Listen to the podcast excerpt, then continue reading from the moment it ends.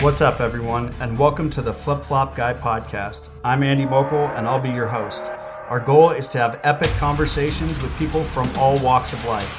There are no talking points that are off the table. It's going to get wild. We hope our guests inspire and motivate you to walk with purpose as we trudge the road of human existence. Enjoy the show. So, Mike, we're sitting at your house.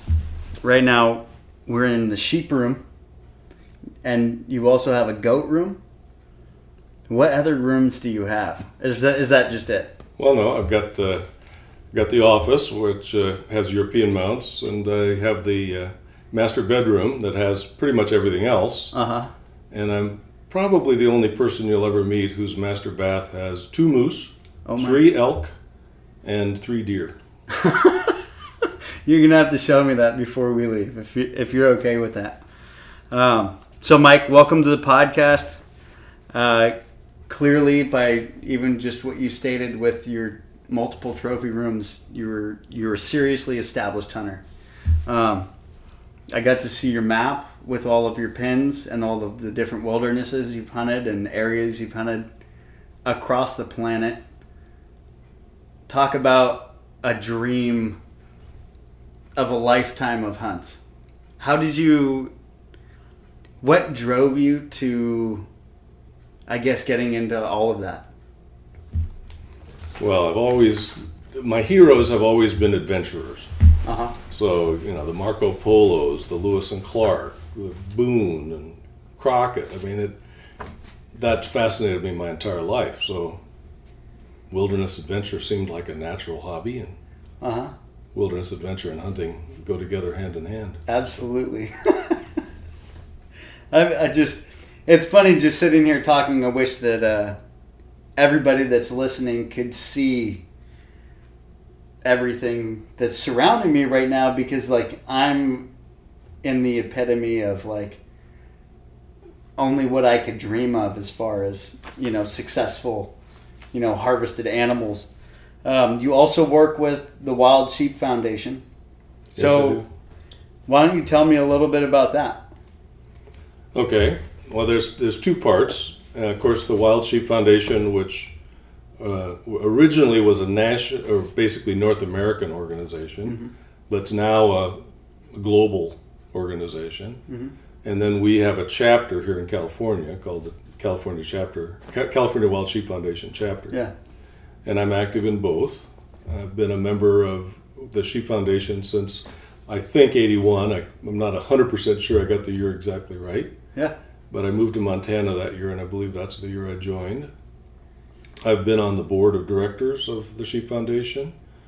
Um, I, I was secretary of the foundation, uh, you know, for a period of time, and then uh, I helped found the California chapter in 2002 Oh wow. and I've been president, secretary, vice president. I'm currently vice president of operations. Extremely active Very, with inside of it. very. How great is that? So why don't you introduce yourself? Tell everybody kind of who you are, where you're from. You know, give a breakdown. Well, my name is Mike Borel. I'm a I'm a farm kid from Iowa.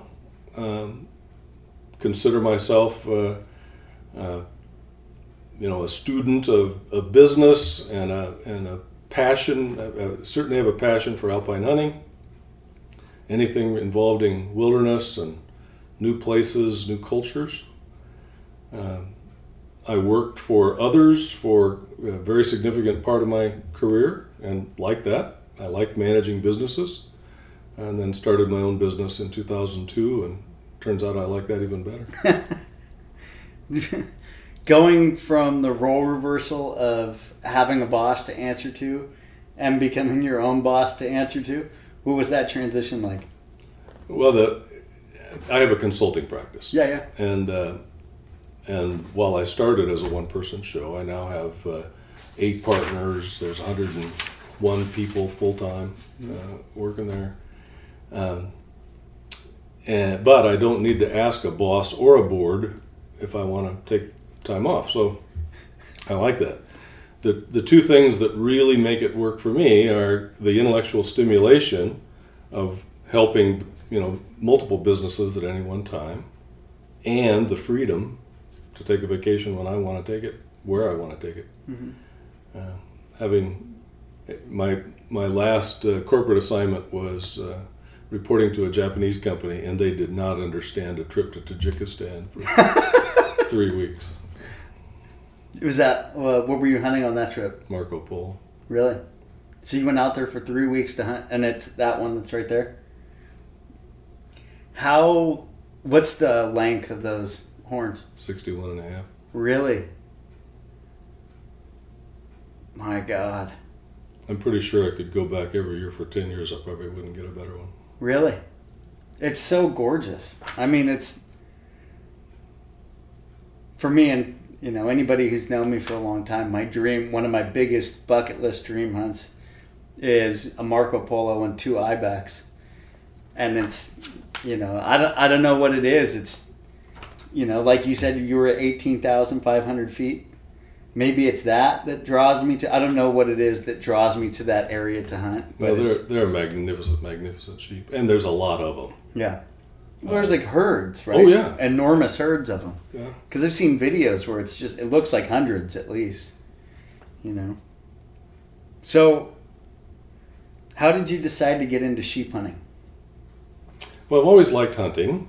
And uh, I, in Iowa, where I grew up, uh, while it's a good state for deer and turkey now, if we saw a deer track, we when I was a kid, we'd call the neighbors to show them the track. Really, It was that rare. So, do you think that the growth to where it's at nowadays is that a direct result of wildlife management or wildlife management and you know hunter dollars uh, supporting it. Yeah. It's, uh, anyway, it's a great success story on a lot of species.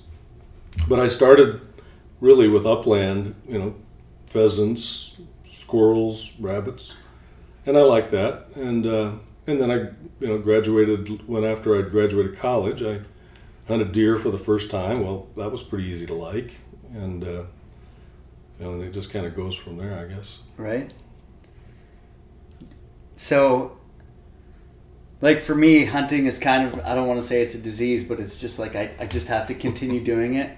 Is that what sheep hunting kind of like, in, is, in a general sense, is that how it happened for you? You did it once and it was like, oh my God, this is the best thing I've ever done. I got to do it again.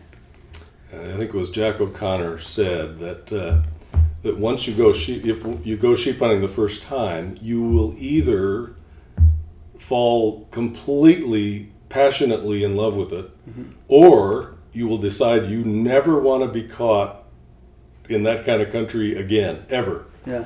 And uh, for you know, for the people, for me, and for a lot of friends that I have that are similar, uh, we fell in love with it. Yeah. Well, and that reminds me too of uh, that video KUIU just put out Hmm. a little bit ago, where Jason's talking and he says, three days. It'll only take you three days to decide if you're a sheep hunter or not.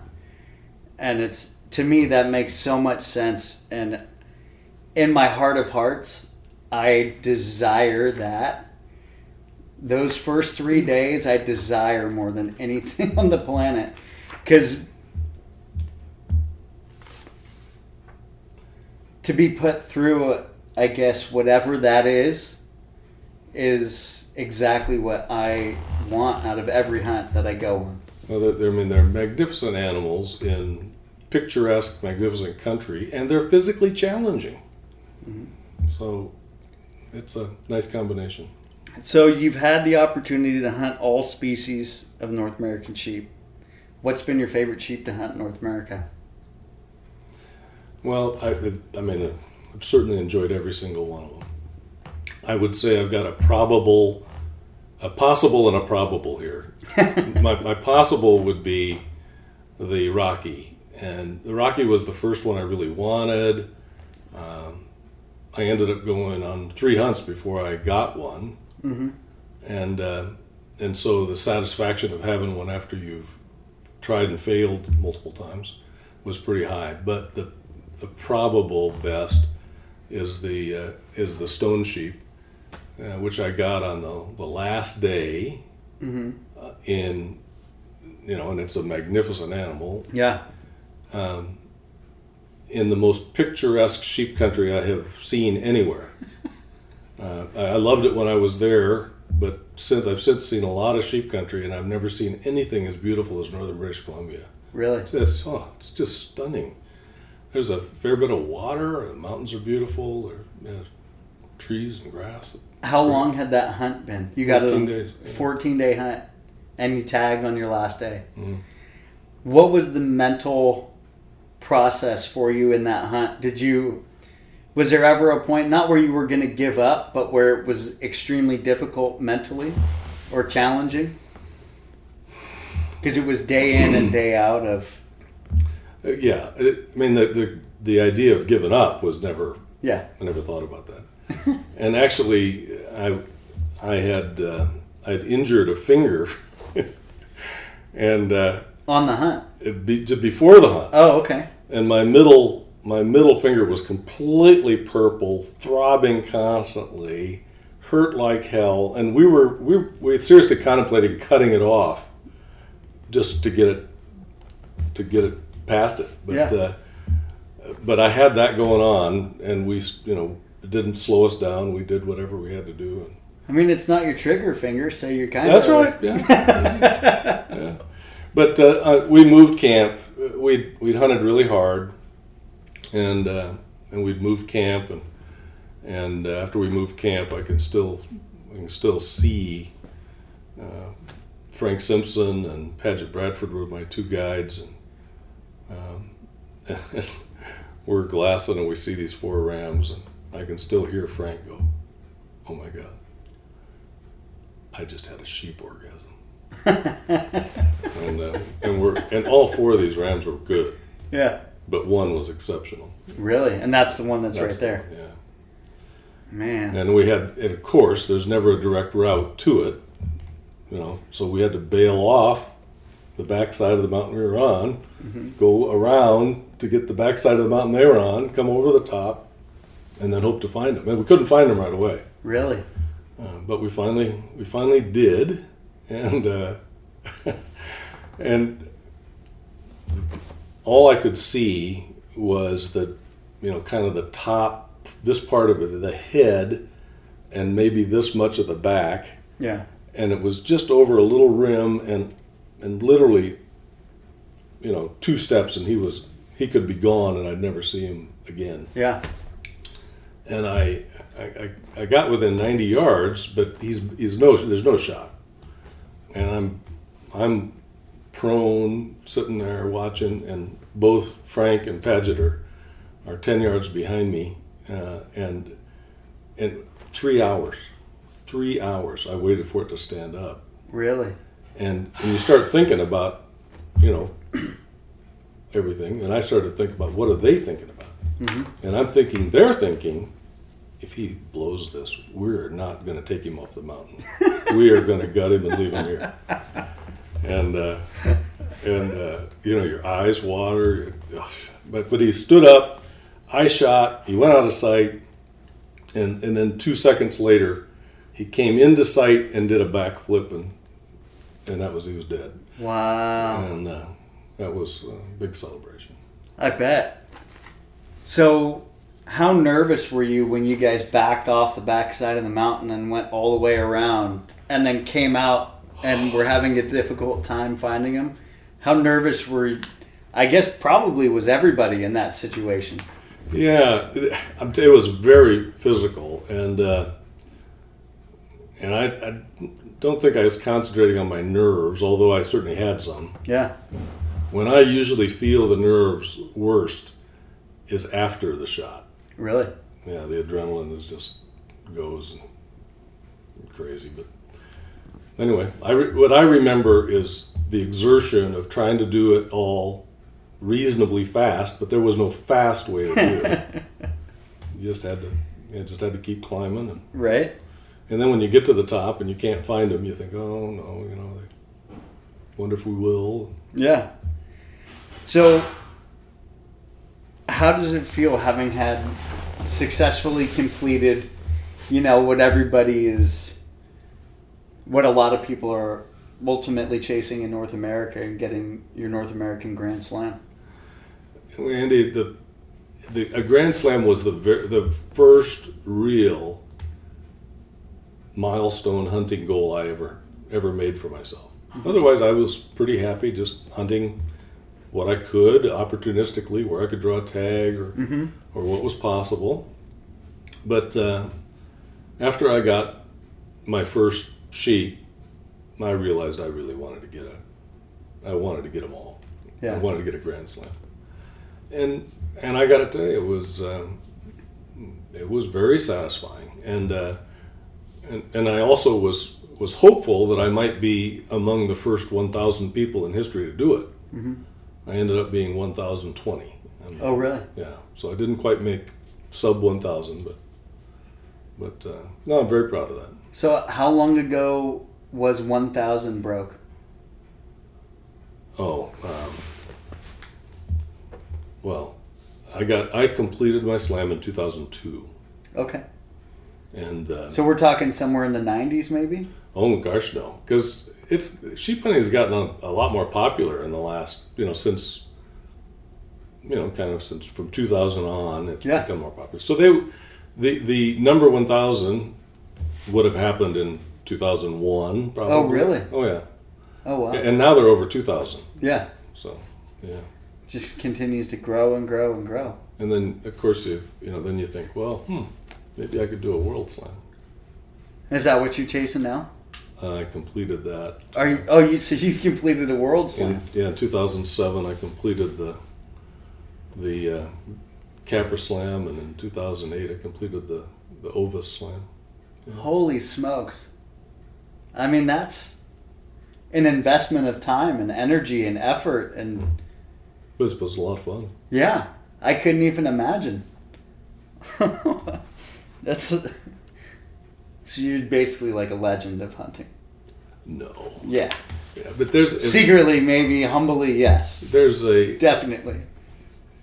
there- there's not a very big fraternity of people that are crazy about this stuff. Mm-hmm. Uh, my estimate is there's a couple hundred. Yeah, I'm one of them. yeah, But I, we all know each other, yeah. so it's fun. And uh, and the uh, the sheep show, the convention of the Sheep Foundation, is the place to see everybody, and that's a hoot. Yeah. Yeah. I've been to the Wild Sheep Show in Reno twice. And my first year I was only there for a day. This last year I got in Wednesday and left Sunday. And I can say both times of going to that show has been some of the best experiences and moments that I've gotten to have in my life have been inside that arena. Uh, and I couldn't even describe what it is about the magic there, but there is magic there. There is, there There's- really, really is. Yeah. Yeah. So we'll go further along. Um, in your slam, did you end up getting any uh, auction tax, governor tax? I no, I've, I've never never purchased a governor's tag. I mean, that would be a dream actually, but Yeah. no. Uh, I did win in a raffle. Okay. My sheep, my stone sheep. Really? I, I got that tag in the Arizona Desert Bighorn Sheep Society raffle. How cool is that? My, And, yeah. go go ahead. No. one of my most heartbreaking moments. So I went to the California Wild Sheep Association dinner last year. Okay. I went this year as well, but last year I went and they were doing one of the giveaway raffles. I think they were doing like three different sheep last year. And you know, spun the raffle tickets, pulled out someone's number. They called the guy's name three times. And the guy who was on the microphone, you know, said, all right, you know, grab me another ticket. And then called out the first number a fourth time. And some guy in the back room, half ecstatic, was like, yeah, I got it. And then they handed and the second number was yours? and they handed the guy the next raffle ticket, and it was mine. Oh, jeez. And I got a bottle of wine, which I keep on my I keep over my fireplace on my mantle as like Yeah, cool. That's how close. Well, we, we do keep track of, we call them alternates. Yeah. Because if something happens and the person can't go on the hunt, we don't want to give it up. Yeah. Yeah. So, hey, Yeah. maybe I'll get a phone call. But It happens. that was uh, one of the most, you know, I keep that up there because that was, there's no better reminder of, of how easily a raffle can be changed in one second, you know? That's right. and I, I, I love putting in for sheep raffles. I mean, that's how I'm anticipating that I'll get on one of my It- first sheep hunts. for It's sure. actually the best odds. yeah, Really. Yeah. They're better than any of the state or- Draws. or- yeah, that's right. all day, all day long, and not only that, but all the money that is raised from you know majority of all of those draws is going directly back into conservation and wildlife management. You can't you can't beat that at all. Agreed. Um, do you feel that sheep hunting has changed you? Like in, in your drive and in everyday life and in work and in It's it's uh, the simple answer is yes, and you may want to ask Roz, but uh, um, I've got a passion for it, yeah without a doubt, and not just the hunting of it, but making sure that we continue to have sheep on the mountains and, yeah and thriving populations. That that's important to me. Um, something that I really like, you know, and you're saying putting sheep back on the mountain is at Wild Sheep Foundation. They do a huge uh, screen behind the main stage, and it was at five thousand dollars. You can put a sheep back on the mountain, Yeah. and it's really neat to look up there and see the amount of people that are willing and dedicated enough to put forward money to put sheep back on the mountain. You know, and and it's the, I uh, just I really like that. It's a really neat concept. the people that uh, that are members of the Sheep Foundation go to that that uh, sheep show um, are some of the nicest, most generous Mm-hmm. people you'll ever meet. Yeah. Well, one of the things that also blew me away, and I can't remember if it was Wednesday night or Thursday night's dinner, but it was started out at the gate with a five hundred thousand dollar anonymous donation check, Mm.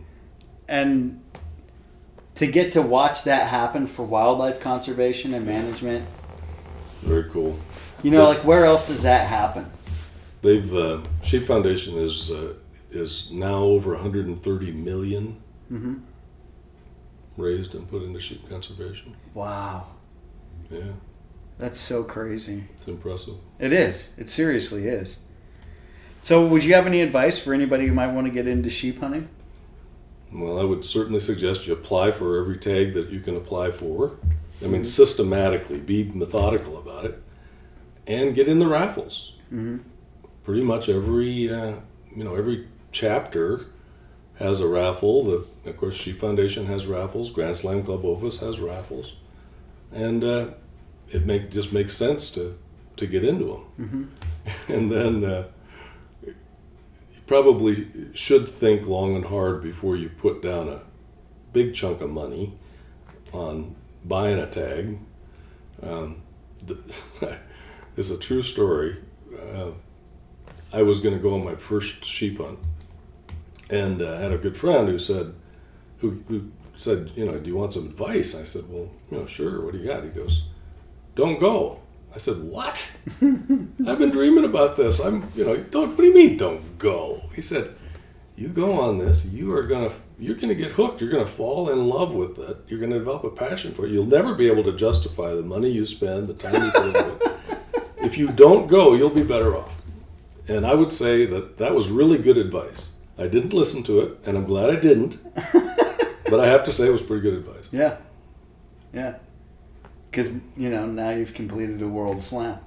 but no regrets. I, it, it's it's the it's a really good incentive to stay physically fit, and uh, it's exciting to see new areas. And yeah, so I'm happy.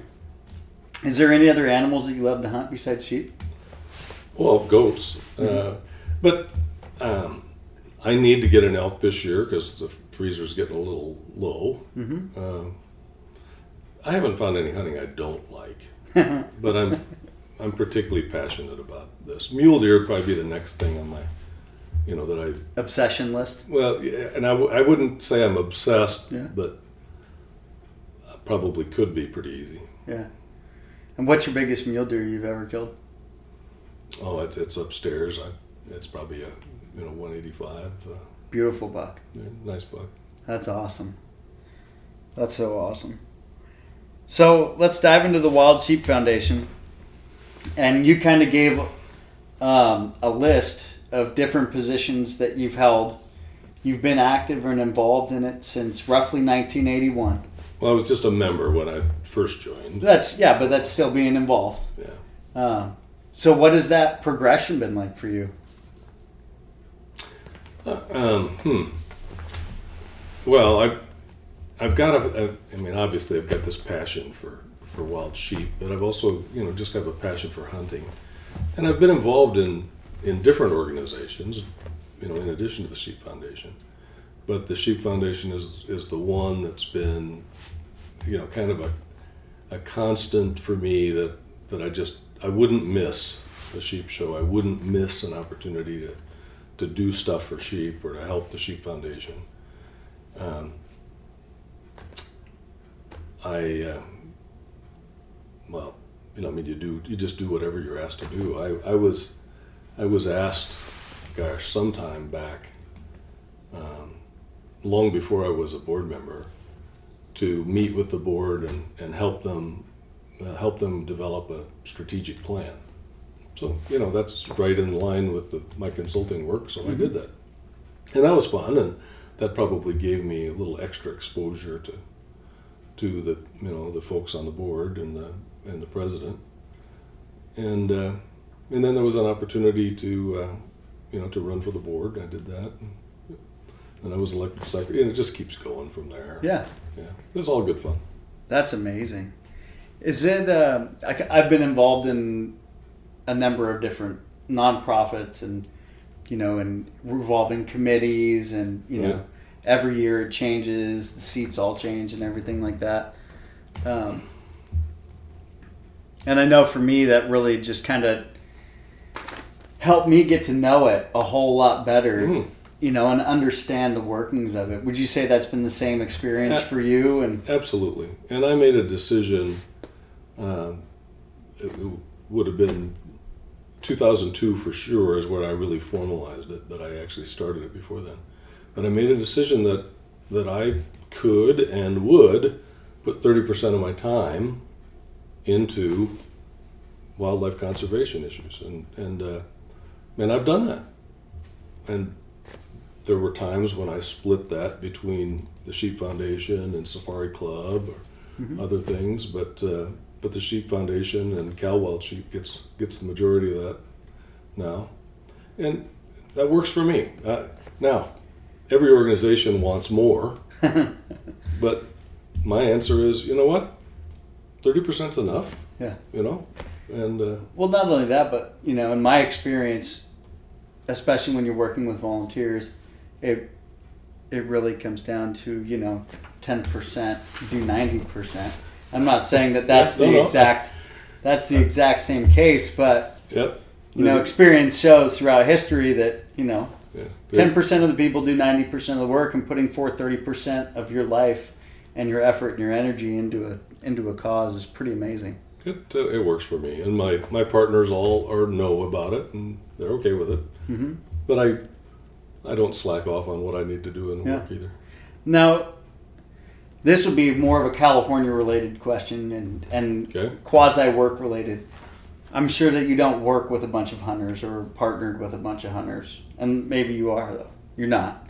So, when you first started doing, or I guess when you started your company and explained to people, hey, 30% of my life is dedicated to wild sheep conservation because I'm a sheep hunter, was that weird for them to understand? Some, Uh huh. yeah, yeah. Um, I mean, you get all kinds of reactions. uh, especially in California.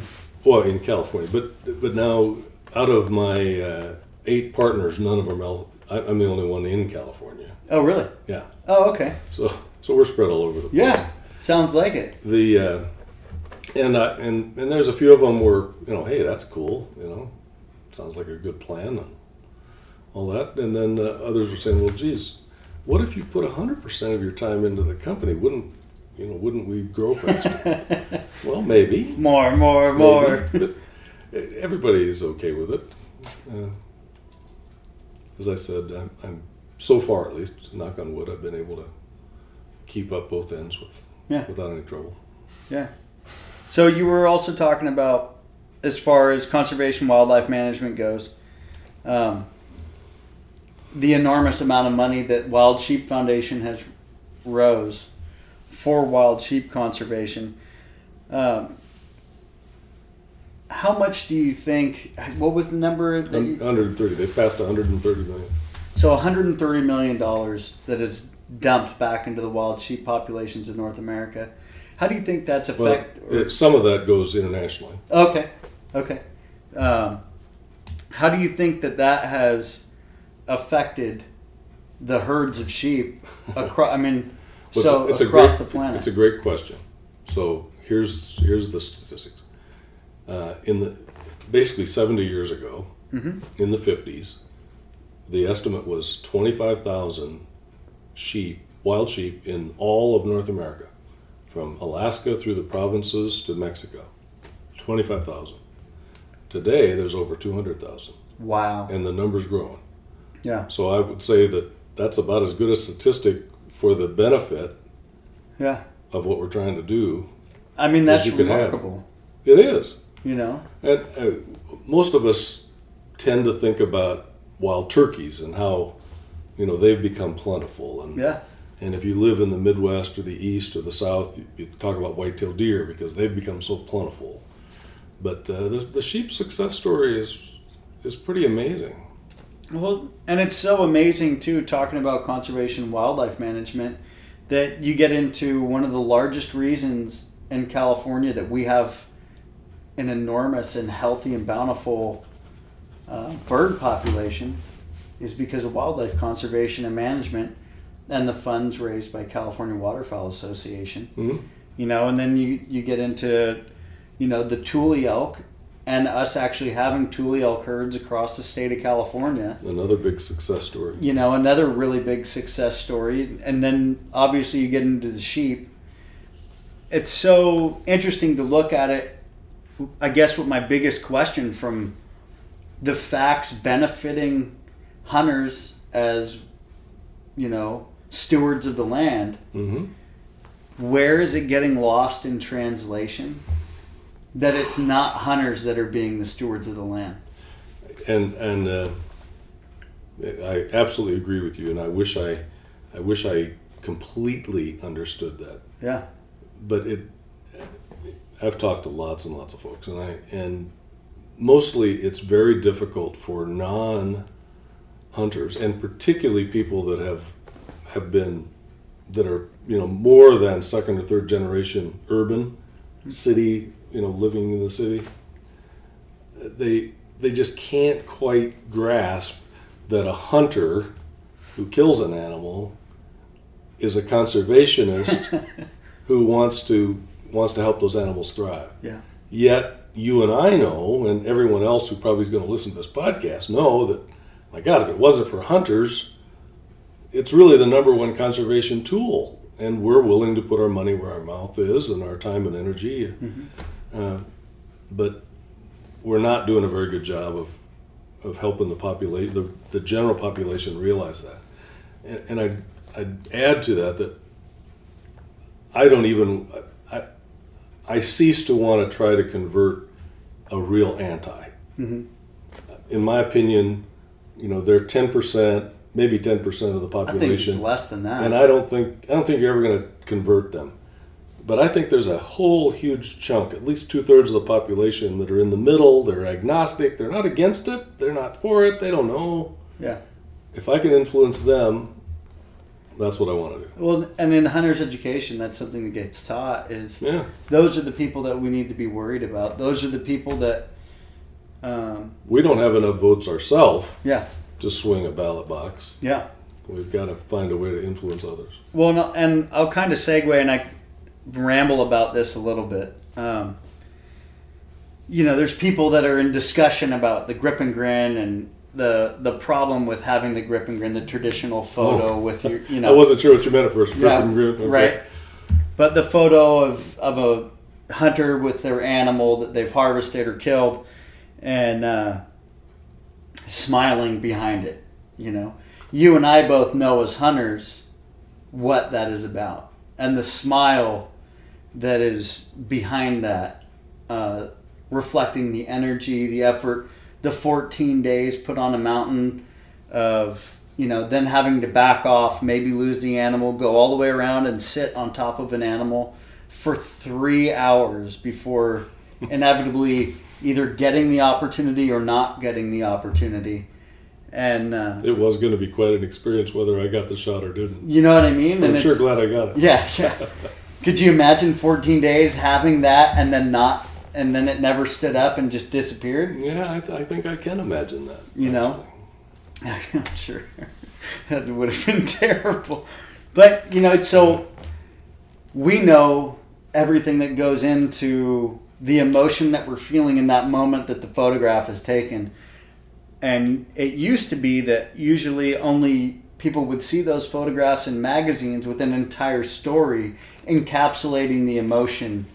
And now it's social media, it's Facebook, it's Instagram, it's all of these different avenues of people that aren't Yeah, um, necessarily maybe putting the correct story with yeah. whatever it is that they've achieved and everything's kind of getting lost and muddied and you know there's so many problems so a lot of people are trying to say that we need to get rid of the grip and grin the grip and grin is bad news for hunters and in my opinion i don't think that that's the case i think maybe as hunters we could do a better job as representatives of I think we have to put it in perspective. Yeah. So, so I- I don't suspect we're going to get rid of that.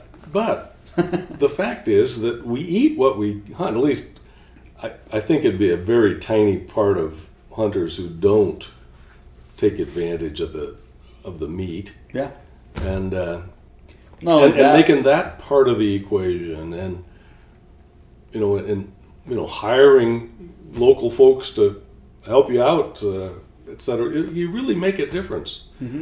Um, anyway i think we've got to it, it's just got to we've got to put it in the perspective of there's more to it than uh, trophy hunting for example has got this bad somewhat bad name because it it creates the perception that you're just out there to get the head well, and which that's, not the case. that's not the case and that's not legal That's right. Uh, I can tell you that I've got sheep in my freezer right now, and we enjoyed some just uh, night before last, and it's great.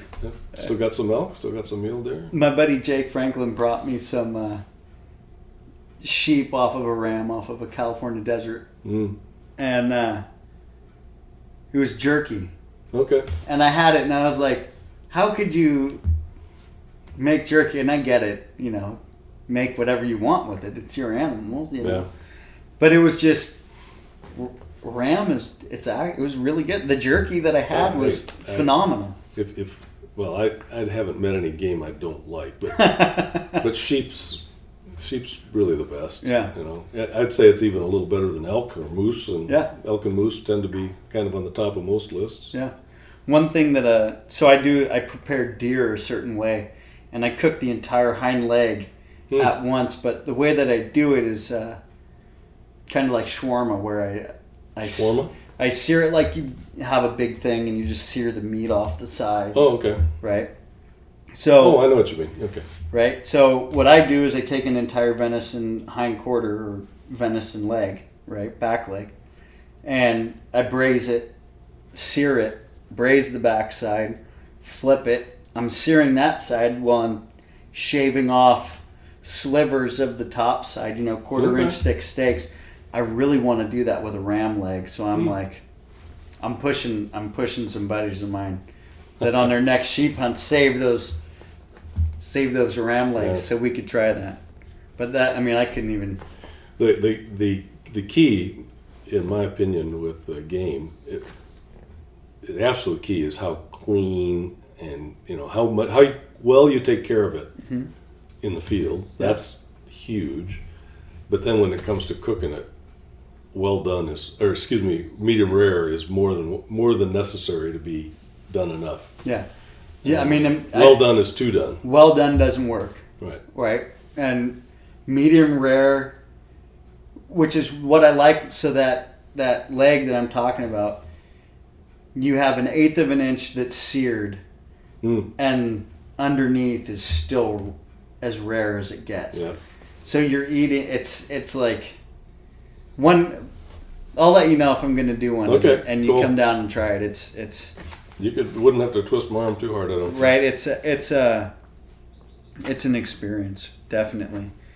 Um, so we talked about the the positive effects of money getting put back into putting sheep all over the planet um, and growing the herd enormously. Um, the different sheep herds. Um, what else do the funds go to? Uh, though there's a significant amount of money been invested for quite a long time now in uh, disease research. Because literally disease particularly pneumonia is is the number one cause of, of sheep problems. Uh, and uh, and we know that that the primary transmission of this is uh, contact with domestic sheep and goats. So we have to do everything we can to, to minimize contact, etc. But uh, but there's a lot of work going on to try to figure out is there is there a way to vaccinate domestic sheep so that they can't pass it along? Is there is there some way to to uh, immunize wild sheep? You know somehow Hit them with darts from a helicopter. and uh, anyway, th- there's been a lot of really good work. It's not figured out yet, yeah, but but I'm glad that there's a good bit of work going on there. yeah, And then there's a, a, a fair bit of money goes into um uh, captures, collars, population surveys. You know, really trying to understand the animals. Uh, you know, so that they can be managed better. Well, and that kind of segues into you know talking about California and California Mm. sheep. Um, this year was kind of a big year. I mean, we got to open up a whole new range in California hmm for sheep. At the same time, we lost a range. Well, it, let's, Yeah. well let, let me put some of that into perspective. Please. So, no question, this uh, disease presence in the San Gorgonios is a very, very sad thing. We still don't really know how that got started. Uh, Whether it was domestic sheep, we, or, we suspect it was, but we don't know that for sure yet. But the San Gorgonio herd is, you know, is a really a really good one, and, and so it's always troublesome when you see that. But, however, uh, if you if you look in total, we had 19 sheep tags last year. Even without the San Gorgonios, we're going to have 29 sheep tags. well, so sheep tags went up. That was also something I wanted to go into. Well, and, and 29 will be the most we've ever had. And uh, when fairly early in in Cal in the California Wild Sheep Foundation, when we were you know started really we're starting up, we're getting involved, we're trying to understand things. We had a program uh, uh, we called Drive to 35, and we wanted to take the dozen tags, and we thought it was absolutely possible to get it to 35 and beyond uh, tags. Well, you know, we, we fell off track a little bit in uh, in recent years, but now we're back on track, and 29 will be the most tags we've ever had.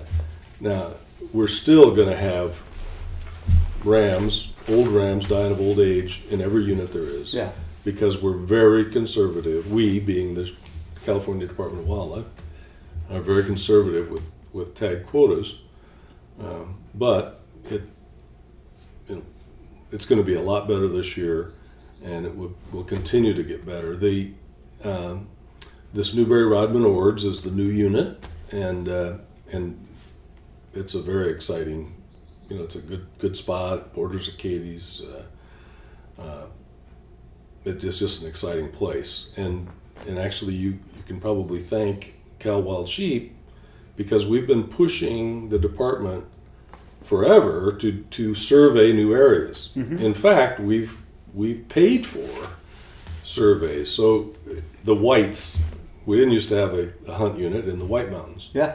We we paid for surveys. We we pushed to get surveys. We have a hunt unit in the whites now. Mm-hmm. And then we did the same thing with the Cadies. Well, we got a hunt unit in the Cadies, and it's a really good unit. Now we've got the Newberries, uh, and uh, and we're working on this on the San Gabriels, and we had a, a count in the Nopahs, and there's a good bit of sheep there. There's there's a lot of opportunity to add to our tags. And it sounds like it's getting better. It is getting absolutely getting better. Yeah. absolutely getting better. And this whole thing we've got going to add water strategically is Yeah. is is going to more than double the number of sheep we've got. Well, so didn't we have, and correct me if I'm wrong, it could be completely wrong. Um, didn't we have a unit in years past where there was a die off, the unit had to be closed down, Chocolates. and then it did it come back? Is it, It- reopened? It, Or? it- it's a it's a good question, Andy. So let me just walk you through that. So the the Chocolate Mountains, deep south of California, uh, was one of the earliest units that we had. There was uh, there was a die off in that unit, and uh, and they and they and it was closed to give them a chance to recover. Uh, and and it was unfortunate that they literally closed it we know better now. And so the department, so in the San Gorgonios, for example, and actually in every unit today, they have a range of tags that goes from zero to whatever they think the maximum number would be. And and so the, in the San Gorgonios, they dropped the number for tw 2019 to zero, but they didn't close Got the it. unit. So it can be reopened at any time with one tag up to with whatever the number of tags are that are in the range uh, without having to do a whole new environmental impact study without having to you know go through a whole bunch of hoops to reopen the chocolates is literally like starting from scratch in the San Gabriels which we're doing now really. or the way we started from scratch in the Newberry Rodman Ords Uh huh. now do we need to do that absolutely but there's actually higher priority areas Yeah.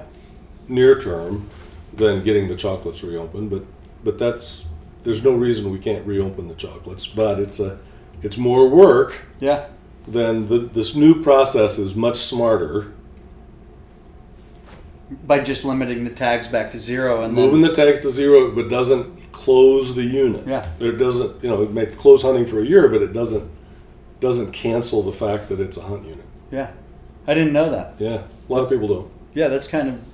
I mean, it's neat to have learned from the mistake in the past That's right. and been able to find a new way to rectify that. And we've been, and we've been, well, we we gave the department a whole bunch of data about other states and how they set their tag quotas, and and they they listened, they learned, and uh, the deputy director actually got on the phone to his counterparts in the other states and and found out that what we were saying was was, was accurate, and uh, and he's he's actually using these other state agencies to to peer review the the plan, the Bighorn plan, and and they're telling him, you know, you're really conservative. Yeah. Well, they they believe us now. Has anyone gone back to the chocolates to do any surveying there, or is it not? It's kind of off the table. We and- we haven't. Uh, no, the simple answer is no. yeah, Um, there's definitely sheep there, yeah, but exactly how many hasn't been surveyed. We we have an agreement now that that the department will survey units that either have never been surveyed or haven't been surveyed for 20 years on some kind of a you know so every year we get maybe three new units that, that we test mm-hmm. and uh, and and and I think that's the that's a good plan and and that's department money which is good yeah, uh, we weren't afraid, we, Cal Wild Sheep, wasn't afraid to spend money to get these surveys done, but it's really better if the department, the department's meant to do this. yeah. It's just they can't always seem to get it done, so so we rather than wait, we Go ahead and do it. Why not? I mean, if the money's there and, and the manpower's there, you know, I'm sure it assists the department. Excuse me, the department in one way or another. So we talked a little bit about pneumonia, and we kind of talked about how that's definitely spread. You know, domestic sheep is kind of part of the problem. It's it, it's the primary part of the problem. It is. Yeah.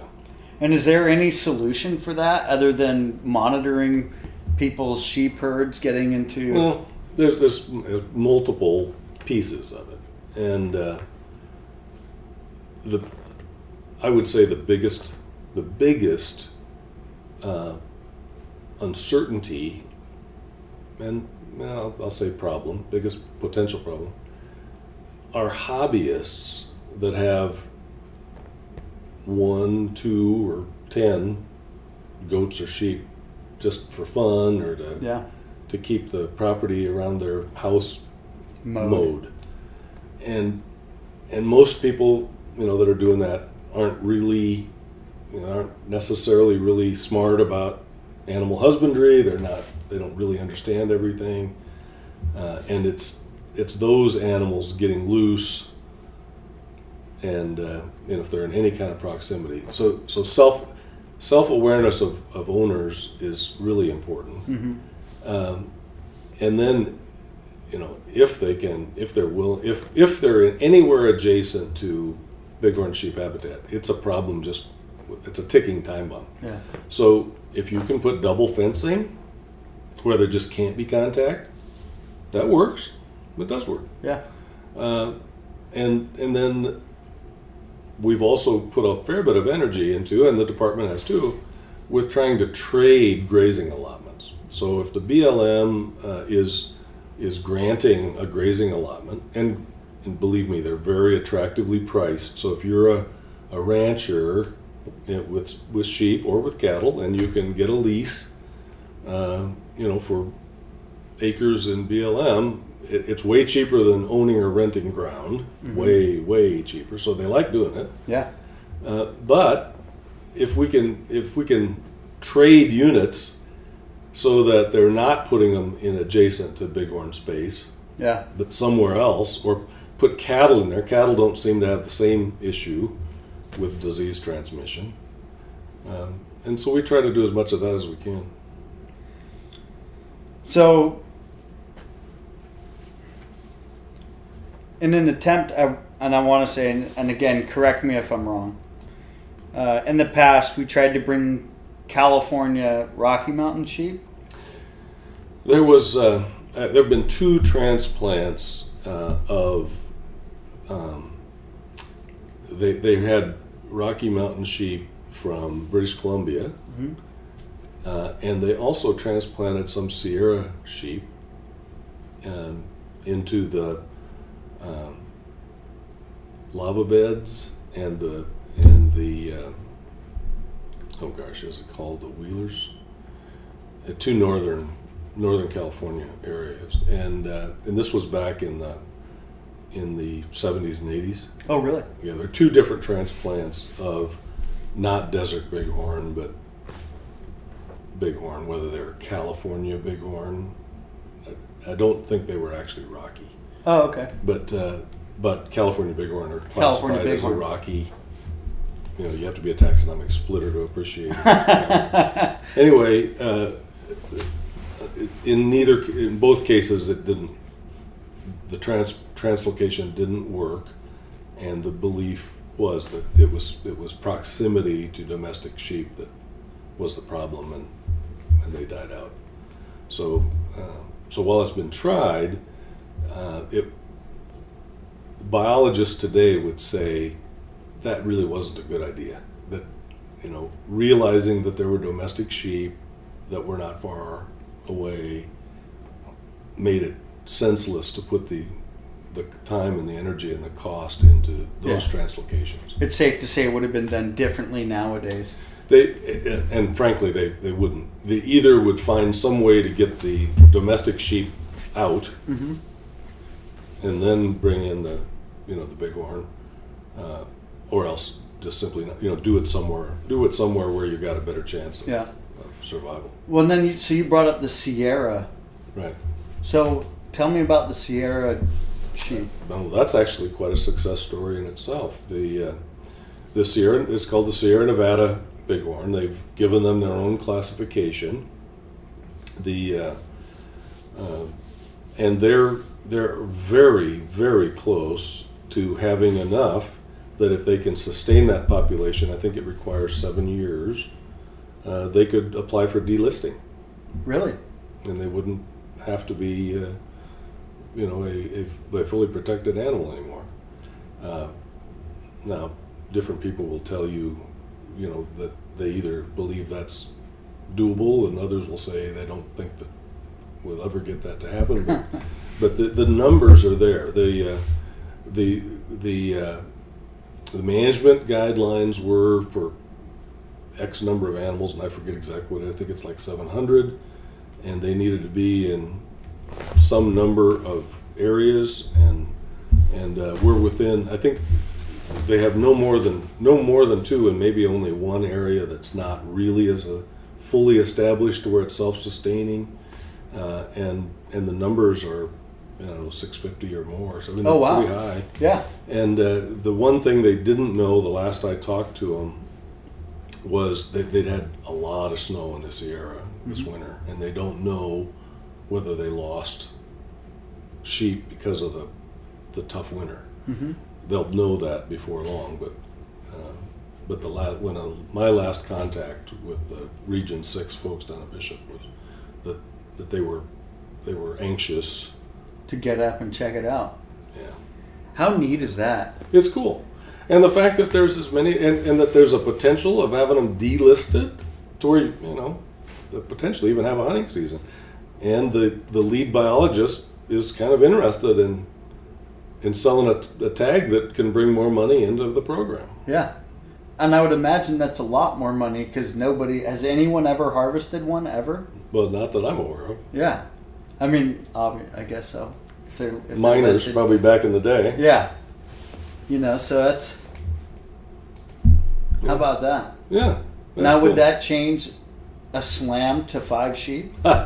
That I mean, is that a, a pro- legitimate question? It's hard to say. but uh, you know, here's the Fannin, here's the California, uh, and and we've had Fannins and Californias for lots of years, uh, and they haven't changed the Grand Slam from Yeah. four to six. yeah, that's I, true. I doubt they'll change that. It'll just be a second slam. The uh, if you become a taxonomic splitter after you've kind of done chase most of them, you if you want to chase something new, you need to go to subspecies. So- How neat is that? So clearly, you've gone to. Well, I, I've, I considered myself, Andy, a taxonomic lumper forever. So Oh, okay. I never had a lot of value for all the splits. Yeah. But I'm a splitter now because it's fun to go after something I haven't gone after before. Yeah. How was it going after a Fannin? I bet with Fannin was, uh, it was, I was in the Yukon and beautiful country. Uh, um, I would say it was more like hunting a stone than it was a Dall, but it was still, you know, similar. Yeah, it was good fun. Nice. Yeah, pretty country. That's awesome. So, do you feel like mountain lions are a threat to the sheep population? And and I don't want to say that maybe we mismanage mountain lions or anything like that, but with the with the growth in the population of mountain lions in the last Yeah.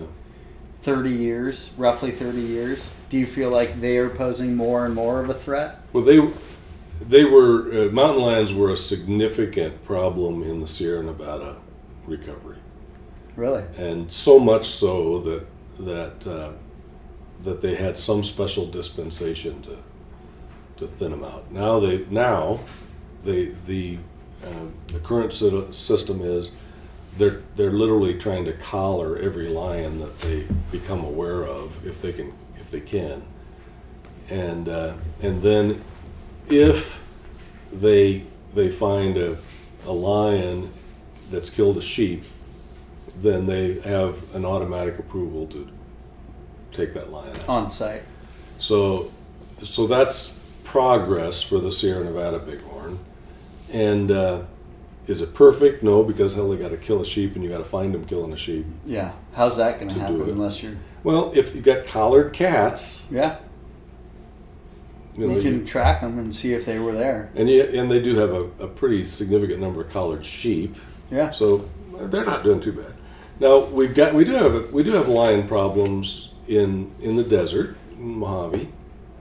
They're not really serious. They they clearly we have lion kills happening, and uh, I don't have a number, Yeah. but I uh, I don't think it's a huge. Know, Well, I just think it's so interesting. I, I hate to waste any any sheep on on feeding uh, On a cat? a, a cat that's not the least bit endangered. at all.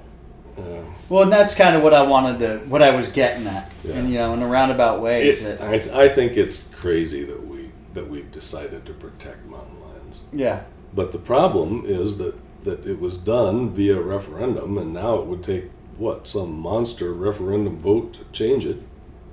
in order to rectify the situation, and you know, there's no major scientific research or data backing up.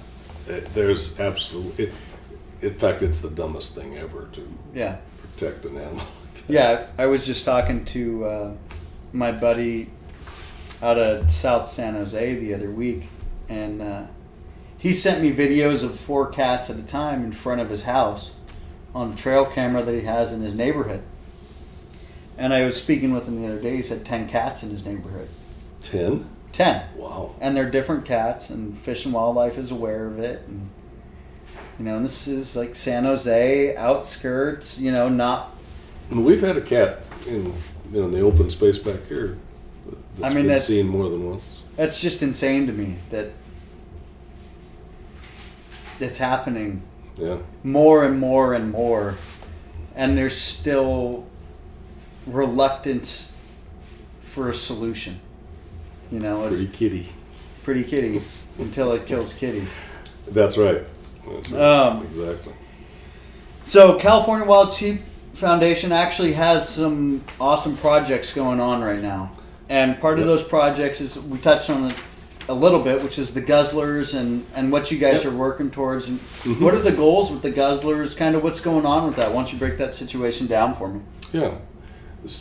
So between what 1972 and 2017, uh, there were 103 big game guzzlers installed in sheep country. Mhm. Now they benefited sheep, but they also benefited mule deer where there was mule deer, and all kinds of other game. But uh, but the 103 uh, in place, and that water is the most limiting factor to to sheep. We actually have more than enough forage, and we certainly have great escape terrain. Uh, the limiting factor is has been water. So, so the 103 uh, guzzlers, and there and there are some natural springs, not near as many as there used to be, as populations of people have grown. And water Springs. coming out of the ground. That's is- right. Is is less. There's still some that- Yeah. that, are that are viable, but uh, that's gotten us up to 4,800 sheep, 4,800 desert bighorn, um, and uh, And that's for the state of California. state of California, Okay. and uh, we uh, we've identified 90 strategic sites based on the comprehensive Big bighorn sheep plan, and you know looking across the the landscape uh, that we believe would more than double the population of desert bighorn in California. And so this is actually the biggest single conservation habitat project I've ever been involved in, and actually the biggest one I've ever seen. Really? Whoa! I mean, think of the impact of Yeah. of adding. It, it's got potential actually to add over six thousand sheep. Wow. Six, now that doesn't happen overnight. Yeah. But- You're talking 20 years down the line. or- Yeah, and uh, and so I'm really excited about it. And uh, we launched it in December 2017. And we've the, the Society for Conservation of Bighorn Sheep. Are you aware of them? No. Well, they're they're uh, an affiliate of the Wild Sheep Foundation, but they're their own you know, Entity. 501c3. Uh, they've actually been around longer than the Sheep Foundation Oh, really? and uh, they're stationed. They're basically most all of their members. I'm a member, but most of their members are in the, you know, in Southern California, and uh, and uh, and they like spending time in the desert.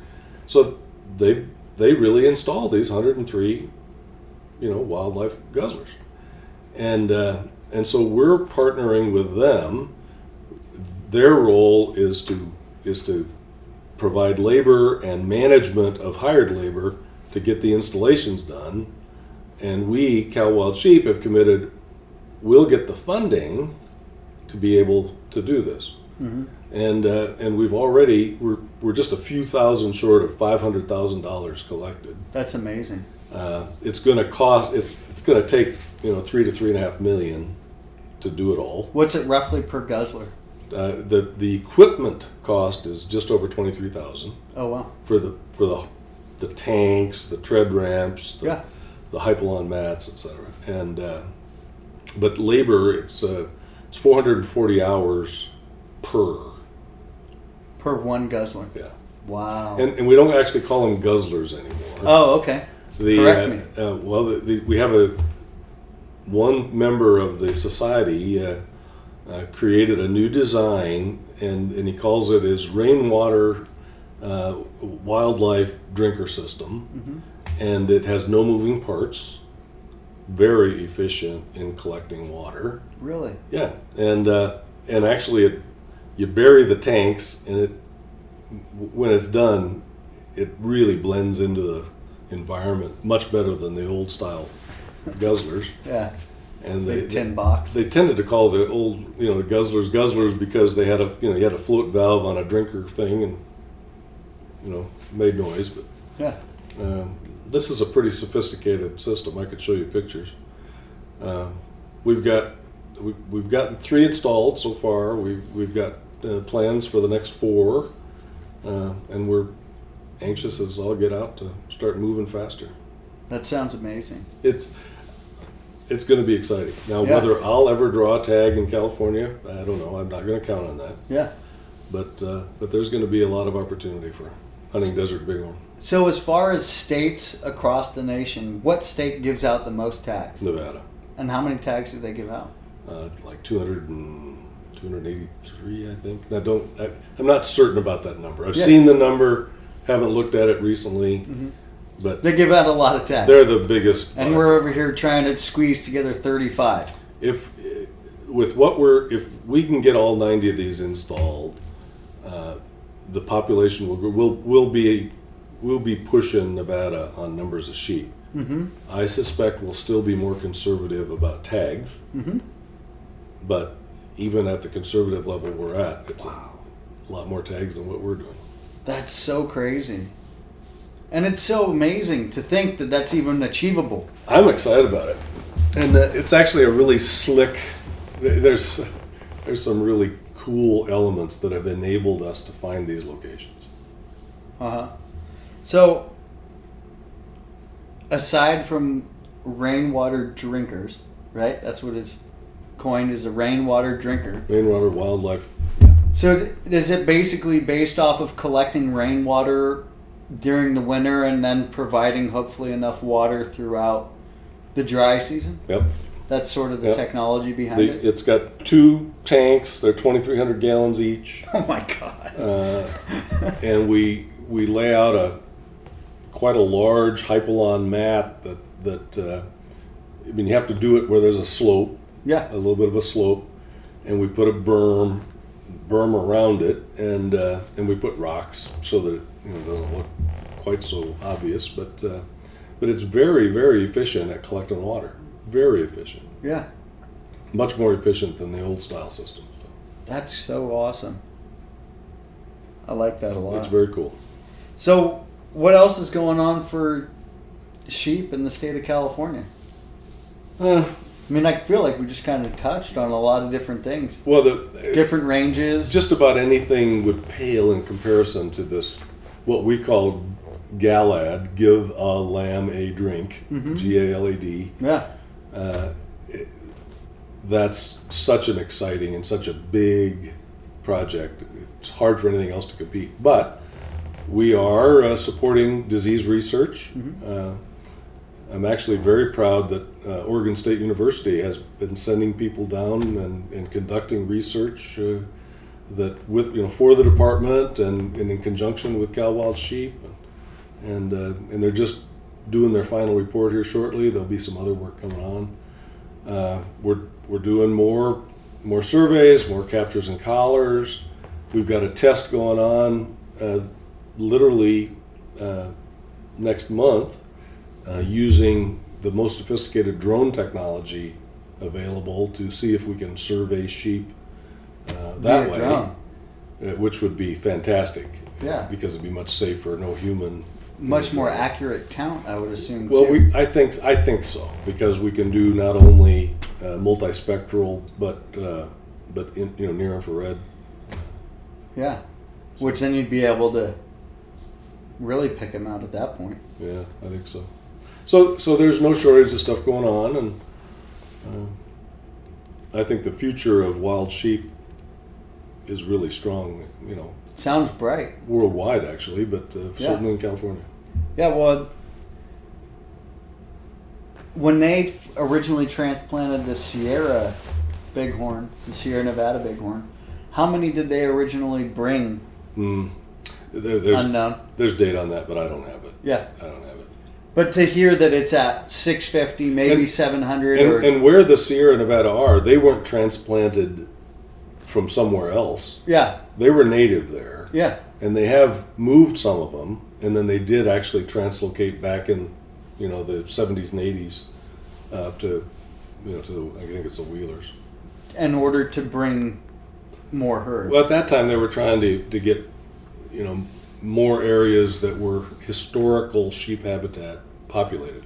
yeah, But again, knowing what we know now, you need to do you need to take care of the domestic sheep first. problem first. That's crazy.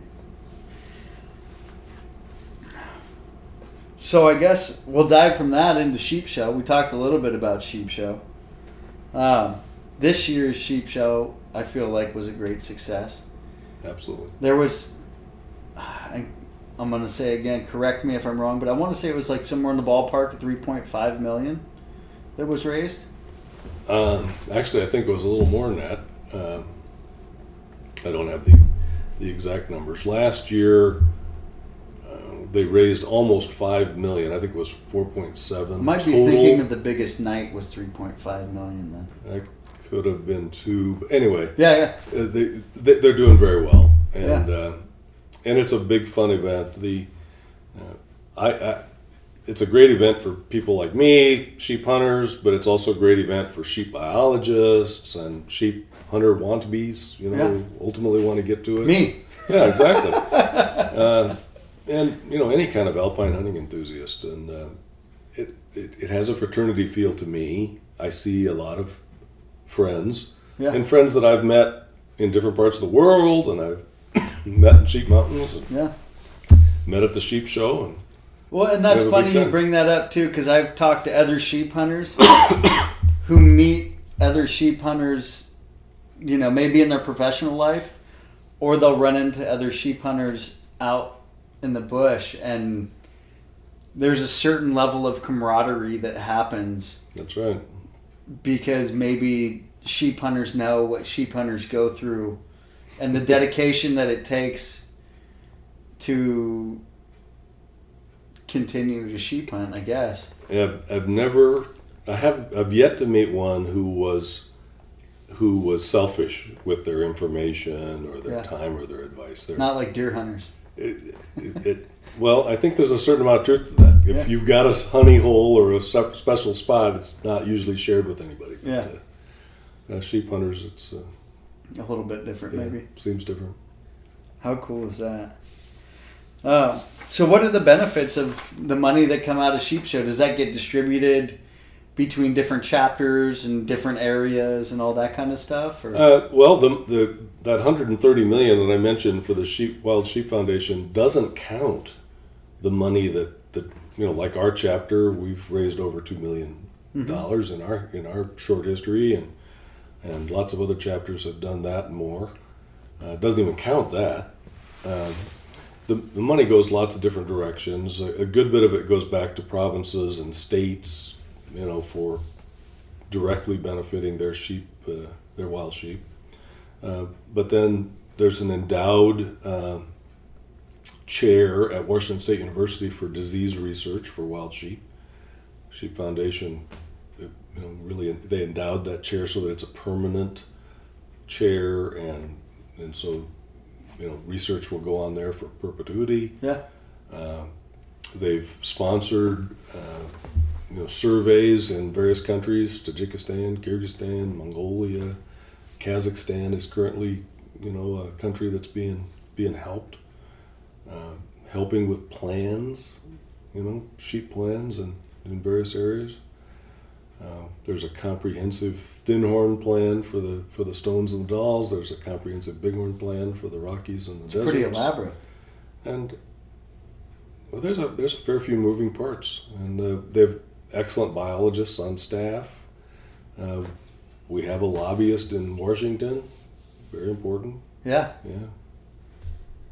That's crazy. So, along with a lot of the funds that are raised, you know, and talking about Sheep Show, at Sheep Show, and obviously other dinners of the California Sheep Association dinner that happened in Sacramento, it's always at the DoubleTree, I would assume, right? Uh, well, last couple years uh, there, and it's going to be there next year for sure. Next year, and it's like the first or the second weekend of April for anybody that might want to go. Well, it's generally been the first Saturday in May. Oh, okay. This year, 2019, it moved to April because it just a deal with the hotel was required. But Okay. we're back to the first Saturday in May. So Oh, that's good to know. it's May 2nd next year. Yeah, because I felt like this year It was a month earlier. It was, it, it was earlier because I knew that the year prior I was doing something and it wasn't schedule conflicting, and I scheduled myself for that same thing this year, and then this sheep dinner came out, and I was like, ah, no. So I actually, We were right on top of uh, of an elk, Rocky Mountain elk dinner in Sacramento, oh really? it's nice to not you know try to avoid that. Yeah. you can't always. The clash. I mean, we're all friends, but Yeah. you We're try all to- at war. You, you No, try I'm to just kidding. avoid it if you can. Yeah. Right. Um, so at the dinners, or you know, obviously there's auctions, there's auction tags that go on. Auction tags, raffles. Right. Well, so kind of what I wanted to talk a little bit about is the govern the governor tag or you know the auction tag that went at the California Wild Sheep Dinner in Sacramento. Because I feel like there's a lot of misconception. Yep. Um, I mean, I remember, you know, or when I hear about people that are like, "Oh, that person bought an auction tag," and you know, I don't understand that. Why would you spend that sort of money on that kind of tag? Or you know, all the different Mm. Gripes that people personally have, and I think a lot of that is due to.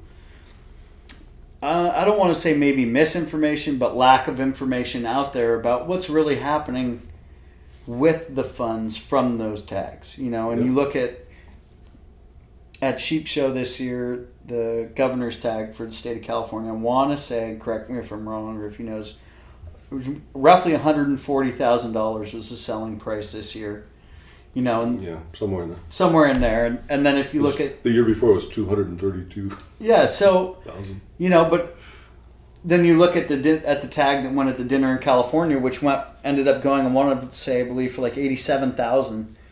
Um, But that was a different tag. You realize it was it was yeah it was it was restricted it to was restricted to marble slippers. I think. yeah th- two or three different sheep units and I don't even think two or three. Oh, okay. one. It was it was just one. So I mean, anyways, long story short, or what I my point that I'm making is that the funds that come out of those tags, Go directly back. Well, here's the the system has improved a little bit Mhm. for the organizations like ours who have who have merchandised them and, and sold them. We now get to keep five percent Mhm. for our effort. yeah, but 95% goes goes directly in that case back to the California uh, Department of Fish and Wildlife for desert bighorn. Specifically for that species, for desert bighorn, right? And what is and that's know- true in other states and Yeah. provinces. Yeah, well, I mean, I'm just Yeah, speaking to yeah. California because it's where we are. But do you know what? Uh, I mean, a ballpark is budget is for what the state of California operates on for what we're doing or what they're doing for the sheep. My estimate's a, a million and a half a year. So to get an increase of two hundred thousand dollars in a year, or a hundred thousand, or It's big. an extra Big. eighty thousand dollars, it goes a long way. It's big, and, and if you if you take a million and a half, the biggest part of that million and a half is personnel cost. Mm-hmm.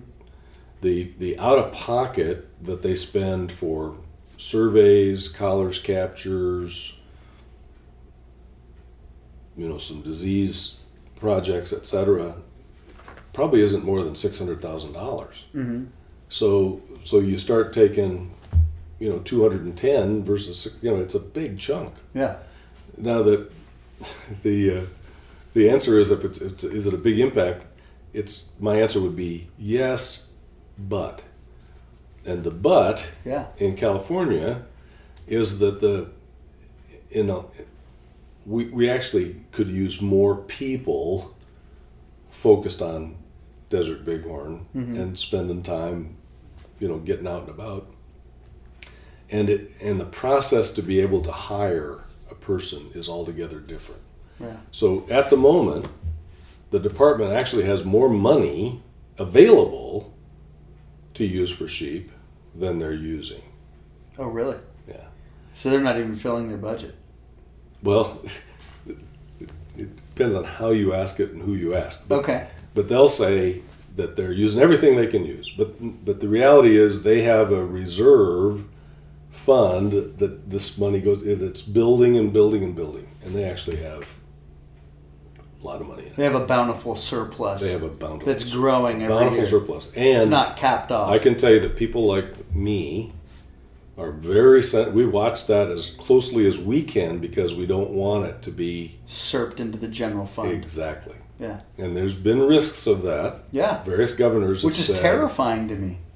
said Where's this money? Let Yeah, me get it. Well, sh- exactly. in the early 2000s, I feel like we had a governor that tried to dip into wildlife funds.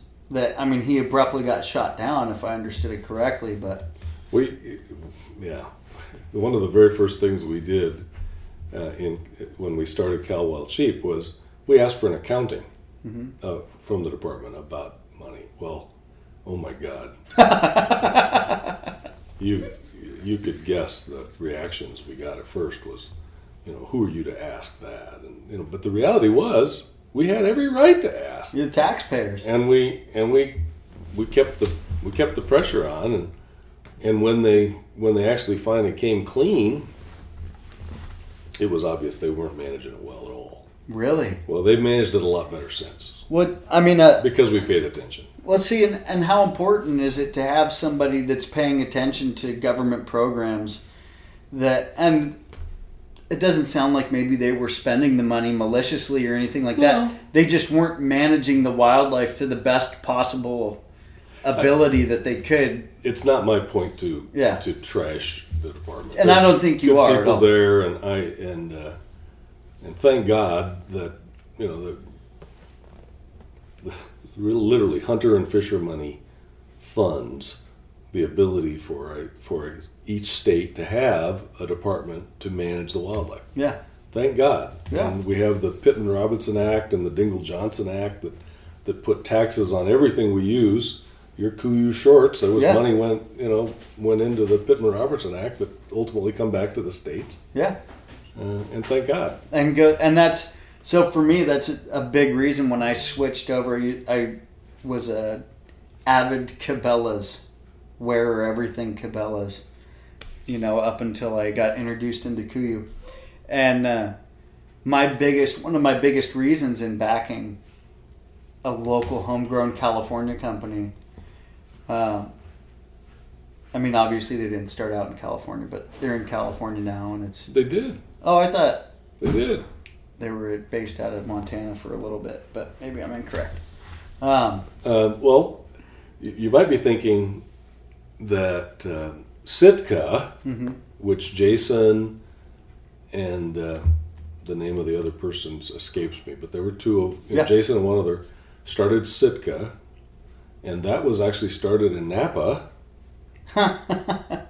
and uh, and then later, so wait, Sitka originally started in California? yeah, oh, yeah.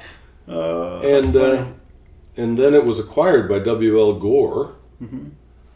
uh, which is headquartered in Newark, Delaware. yeah, Um, and uh, and there's a whole bunch of story around that, but but uh, Jason was uh, extricated himself, didn't Yeah. have a non compete, started KUIU, Yeah. Yeah. So and that was started in Dixon. yeah. Okay. I, I don't know where my where Bozeman came in in that play. I think Sitka has moved to Bozeman. Maybe that's where my confusion came Yeah, in. they're not they're not Napa anymore. Yeah. but they were. That's where they started. So for me, when I came to my decision that KUIU was the company that I wanted to use all of their gear, and and uh, I'm a, I'm an extreme loyalist to the gear companies that I choose to use. Um, for me, not only was it the best gear that I had put on, but it was also in my backyard, and I know that my tax dollars went back into my immediate community Yeah.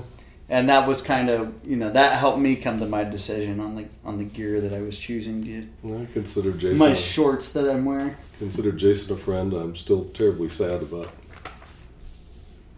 his death. Yeah. Yeah, absolutely. Um, so auction tags do definitely help out. They, Going back full circle to yeah, they're they're a good thing, and and uh, you know, can all of us participate in? 'em? No. Mm-hmm. Okay, it's a you know it's a significant money game, but uh, but it's got a real benefit to all of us Yeah. because the money goes back into the state or the province to to help that species, and and to me that's really worthwhile. and helps bring the sheep population the sheep tags from even though a unit closed this year we went up 10 tags Yeah, if i understood you correctly that's right. To So- the most we've ever had. so we went up to the most From tags 19 we've to ever had 29. and part of that benefit comes out of people that have spent money on Sure. governor's tags and you know things of that nature Yeah. um, so what do you think is one of the biggest things lacking in wildlife conservation today to me, I think it's it's hunters that are articulate, uh, patient, and able and willing to to effectively share a message with that huge middle of the population that Mhm. Don't know, but but are you know somewhat agnostic, willing to you know willing to listen or willing to believe, and uh, we don't have enough of those. The, and the general nature of hunters is to be a little private and quiet, and Yeah. unfortunately, we we can't afford. Now, that doesn't mean I expect every single person Yeah. to become a spokesperson, but we've got to identify the people that can. And help them do that. And, and for me, we need more women Mm-hmm. and children because I think they can do more for us than, Yeah. than men. Well, and I can I can say in the state of California, teaching hunters education here in the Bay Area, I see more adults coming through hunters education Mm, good. than I do children.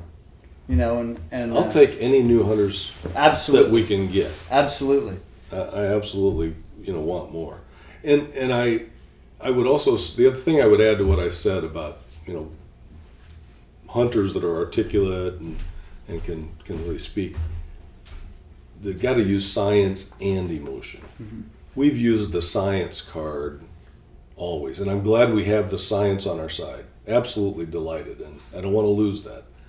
But the antis have been using emotion against us and science doesn't trump emotion. We've got to use emotion too. And so, if you hear me talking to people trying to raise money about Galad, uh, I'm going to show you a picture of cute little lambs jumping around in the desert. Come on, I mean, and that's got to be the. I mean, that's funny you say because behind my house there's a bunch of sheep, you know, and, and thousands of sheep, and in the spring when they all have their their baby sheep, yep, I actually I like to go. There's a spot, a hill that yeah, I can go park on the top of it and overlook all of the town that I live in. But on either side of me is the most sheep you'll ever see. And it's so funny and interesting to watch all the newborn sheep Those little lambs act like they have around. springs in their legs. Yeah. and it's they're just so like it's so insane how much pep they have in their step. We we uh, we had fifty head of ewes when I was growing up, and we would lamb. You know, they would lamb in the spring. It was a great thing to bring uh, potential girlfriends out to see little lambs. Oh, I bet. Fall in love on the spot. absolutely. Right on. So this is kind of where we have a little bit of fun in the podcast. Um, it's always it's it's an interesting question. Um, it's the Deadeye question. We are partnered with a company called Deadeye Outfitters, Deadeye Apparel. They make T-shirts, socks, hats, uh, everyday lifestyle apparel instead of you know hunting gear or doing outfitted and guided hunts because they they outfit in the sense of they're outfitting your clothing okay. in everyday life. Um, so instead of coming up with a silly joke question for you, my question for you would be how many sheep and goats do you have all together here? Forty-five. 45 reliving any of these hunts which hunt is your most memorable to to relive Wow. I don't know if I could just pick one. they all have their own badge Yeah, absolutely. The uh, blue sheep is from Nepal, and that's another one that I was over eighteen thousand feet to get it, and I can and uh, and we were climbing toward them, and and it was so doggone steep that that while I, you know, had toe holds, you know, my chest wasn't more than that far away, you know. My feet are down here, but it's that bloody steep that yeah you know. oh the mountains a foot away from your chest yeah, and uh, and and we were we were trying to get over where we thought that we could get to the top, and they'd be right there, but they came back, and and so they they made us, and I'm I'm on this precarious position, and and they you know you know I'm had, Busted. I'm busted, and they, they take off and they, they're kind of coming around. Anyway, I, I was able to get a shot, and luckily enough, but ugh, I guess panic I did. I really did. Look, oh shit. game time Yeah, for sure. what year was that Uh, just a couple of years ago, uh, it's 20, 2016. really Yeah. Yeah.